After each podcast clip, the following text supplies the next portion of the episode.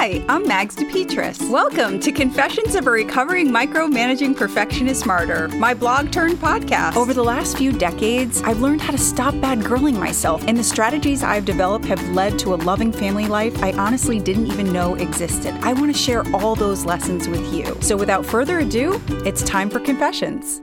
Five ways to keep my cool with constant schedule changes.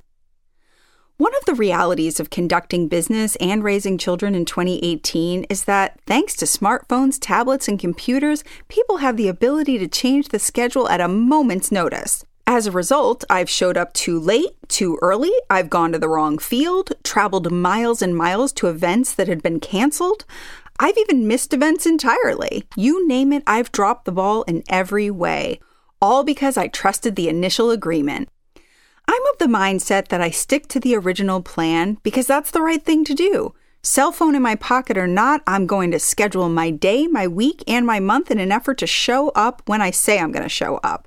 And because that's how my mind works, so often it just simply doesn't occur to me to double check the schedule. However, the time has come to, as I've heard it said, adjust myself to what is and fit myself to it. And I can adjust myself in a bunch of ways.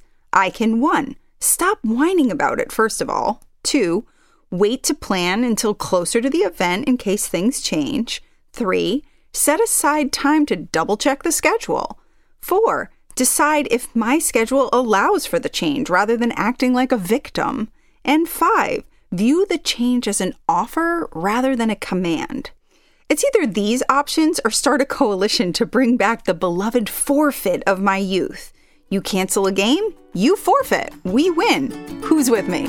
Okay, if you're anything like me, you didn't even think about subscribing to this podcast, so this is your reminder. Please subscribe, rate, review, and tell your friends. And also, head over to magsdepetris.com. That's mags, D E P E T R I S.com to subscribe. There you can stay up to date with everything that's going on at Confessions. Have a wonderful day and take care.